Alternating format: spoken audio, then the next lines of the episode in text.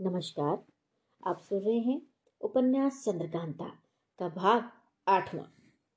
अब तक आपने जाना कि शिवदत्त ने महाराज जयसिंह को एक चिट्ठी भिजवाई है जिसमें उन्होंने साफ़ साफ़ लिख दिया है कि अगर वह चंद्रकांता का विवाह उनके साथ नहीं कराते और चपला को उनको दहेज में नहीं देते तो वह विजयगढ़ पर चढ़ाई कर देंगे, जिसका हाल जयसिंह, महाराजा सुरेंद्र सिंह को भी पहुंचाते हैं। और महाराजा सुरेंद्र सिंह जयसिंह को मदद के लिए स्वयं अपने बेटे विजेंद्र सिंह को भेजते हैं, ताकि वह सेना का नेतृत्व कर सके।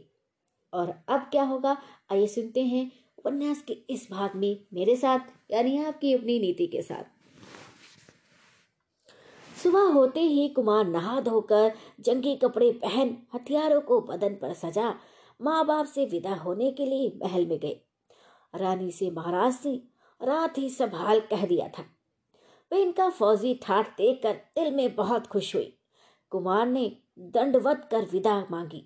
रानी ने आँसू भरकर कुमार को गले से लगाया और पीठ पर हाथ फेर कर कहा, बेटा जाओ वीर पुरुषों में नाम करो। क्षत्रिय का कुल नाम रख, फतेह का डंका बजाओ। वीरों का धर्म है कि लड़ाई के वक्त माँ बाप ऐश आराम किसी की मोहब्बत नहीं करते। सो तुम भी जाओ। ईश्वर करे, लड़ाई में बैरी तुम्हारी पीठ न देखे। माँ बाप से विदा होकर कुमार बाहर आए। दीवान हरदयाल सिंह को मुस्तैद देखा। आप भी एक घोड़े पर सवार हो, रवाना हुए। पीछे पीछे फौज भी समुद्र की तरह लहर मारती चली। जब विजयगढ़ के करीब पहुँचे तो कुमार घोड़े पर से उतर पड़े और हरदयाल सिंह से बोले, मेरी राय है कि इसी जंगल में अपनी फौज को उतारूं और सब इंतज़ाम कर लूँ तो शहर में चलूँ। हरदयाल सिंह ने कहा, आपकी राय बहुत अच्छी है। मैं भी पहले से चलकर आपके आने की खबर महाराज को देता हूँ। फिर लौटकर आपको साथ ले चलूँगा। कुमार ने कहा अच्छा जाइए। हरदयाल सिंह विजयगढ़ पहुँचे। कुमार के आने की खबर देने के लिए महाराज के पास गए और खुलासा हाल बयां करके बोले, कुमार सेना सहित यहाँ से कोस भर पर उतरे हैं।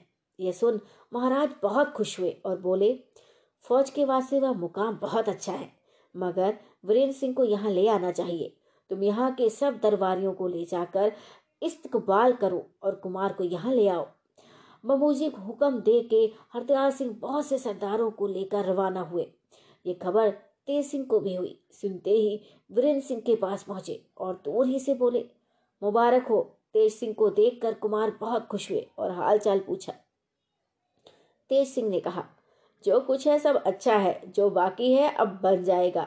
ये कह तेज सिंह लश्कर के इंतज़ाम में लगे। इतने में दीवान हरदयाल सिंह मय दरबारियों के आ पहुँचे और महाराज ने जो हुक्म दिया था कहा, कुमार ने मंजूर किया और सज सजा कर घोड़े पर सवार हो एक सौ फौजी सिपाही के साथ ले महाराज से मुलाकात को विजयगढ़ चले।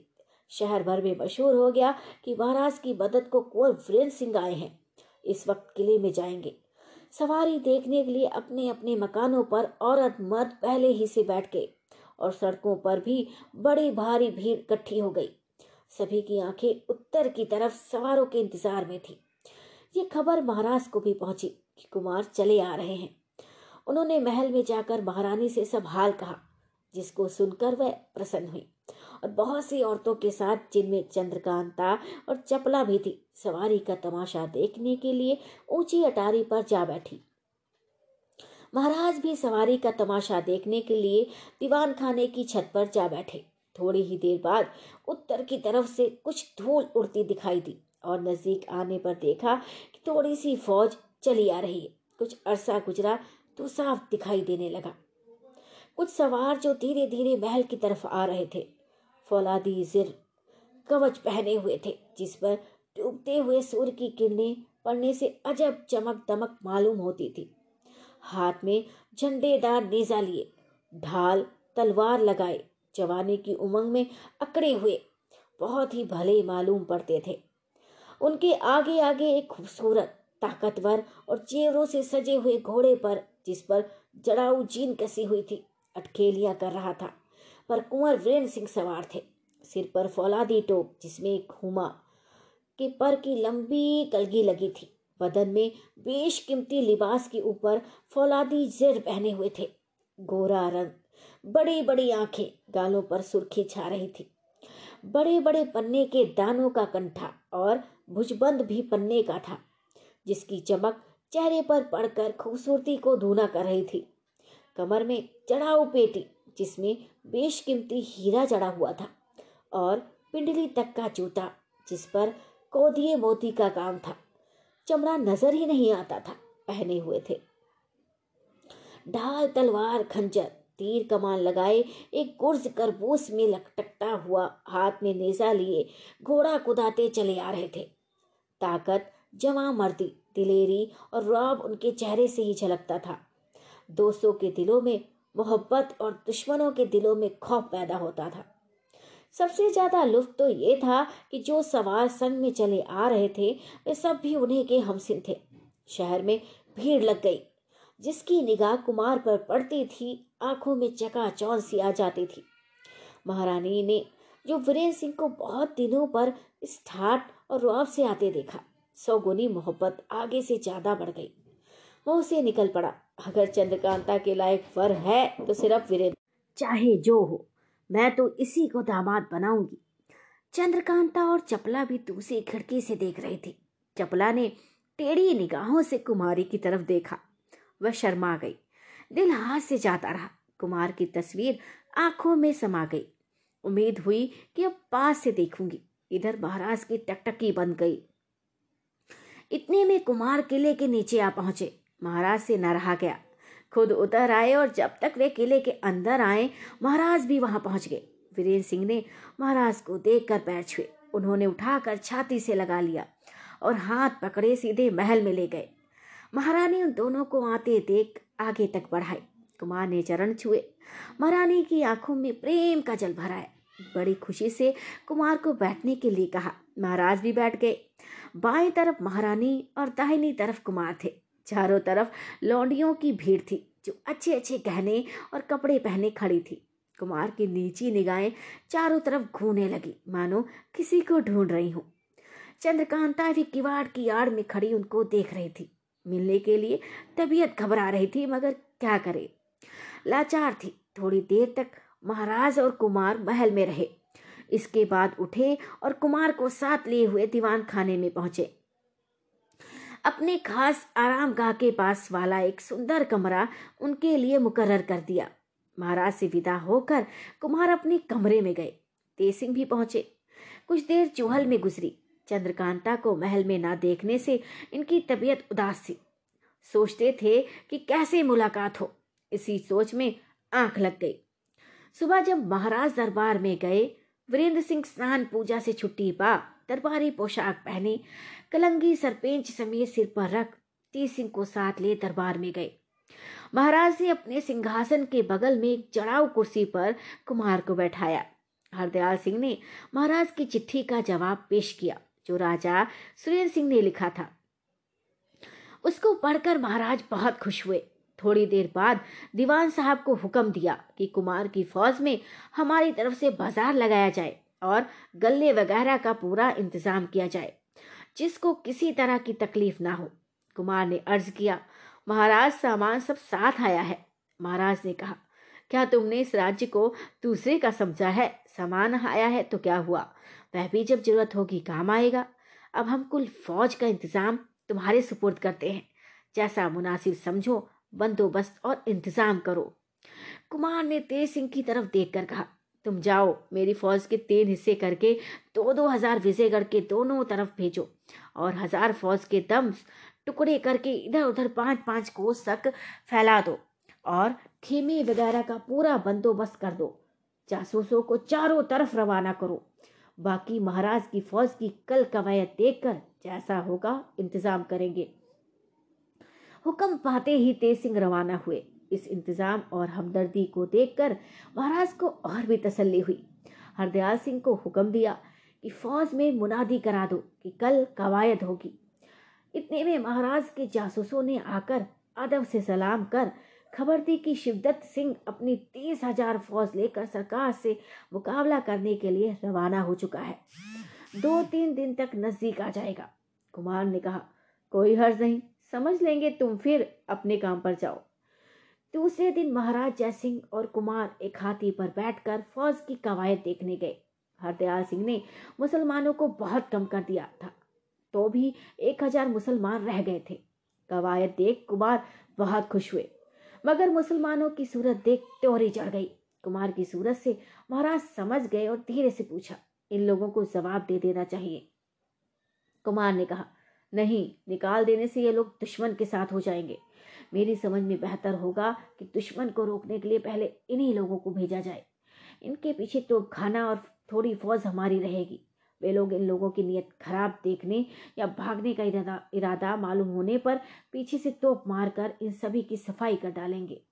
ऐसा खौफ रहने से ये लोग एक दफ़ा तो खूब लड़ जाएँगे। मुफ़्त मारे जाने से लड़कर मरना बेहतर समझेंगे। इस राय को महाराज ने बहुत पसंद किया और दिल में कुमार की अकल की तारीफ़ करने लगे। जब महाराज फिरे तो कुमार ने अर्ज़ किया, मेरा जी शिकार खेलने को चाहता है, अगर इजाज़त हो तो जाऊँ। महाराज ने कहा अच्छा दूर मत जाना और दिन रहते जल्दी लौटाना। ये कहकर हाथी बैठवाया। कुमार उतर पड़े और घोड़े पर सवार हुए। महाराज का इशारा पा, दीवान हरदयाल सिंह ने सो सवार साथ कर दिए। कुमार शिकार के लिए रवाना हुए। थोड़ी देर बाद एक घने जंगल में पहुंचकर दो सांभर तीर से मारकर फिर और शिकार ढूँढने लगे। इतने में तेज सिंह भी पहुँचे। कुमार से पूछा, क्या सब इंतज़ाम हो चुका है जो तुम यहाँ चले आए? तेज सिंह ने कहा, क्या आज ही हो जाएगा? कुछ आज हुआ, कुछ कल दुरुस्त हो जाएगा। इस वक्त मेरे जी में आए कि चलें जरा उस तहखाने की सैर कराएँ जिसमें अहमद को कैद किया है। इसलिए आपसे पूछने आया हूँ कि अगर इरादा हो तो आप भी चलिए। हाँ मैं भी चलूँगा। कहकर कुमार ने उस तरफ़ घोड़ा फेरा। तेज सिंह भी घोड़े के साथ रवाना हुए। बाकी सभी को हुक्म दिया कि वापस जाएँ और दोनों सांभरों का जो शिकार किए हैं, उठवा ले जाएँ। थोड़ी देर में कुमार और तेज सिंह तहखाने के पास पहुँचे और अंदर घुसे। जब अंधेरा निकल गया और रोशनी आई तो सामने एक दरवाज़ा दिखाई देने लगा। कुमार घोड़े से उतर पड़े। अब तेज सिंह ने कुमार से पूछा, भला ये कहिए कि आप ये दरवाज़ा खोल भी सकते हैं कि नहीं? कुमार ने कहा, क्यों नहीं? इसमें क्या कारीगिरी है? कह कह कर झट आगे बढ़। शेर के मुँह से ज़ुबान बाहर निकाली, दरवाज़ा खुल गया। तेज सिंह ने कहा, याद तो है? कुमार ने कहा, क्या मैं भूलने वाला हूँ? दोनों अंदर गए और सैर करते करते चश्मे के किनारे पहुँचे। देखा कि अहमद और भगवान दास एक चट्टान पर बैठे बातें कर रहे हैं। पैर में बेड़ी पड़ी है। कुमार को देख दोनों उठ खड़े हुए, झुककर सलाम किया और बोले, अब तो हम लोगों का कसूर माफ़ होना चाहिए। कुमार ने कहा हाँ थोड़े रोज और सबर करो।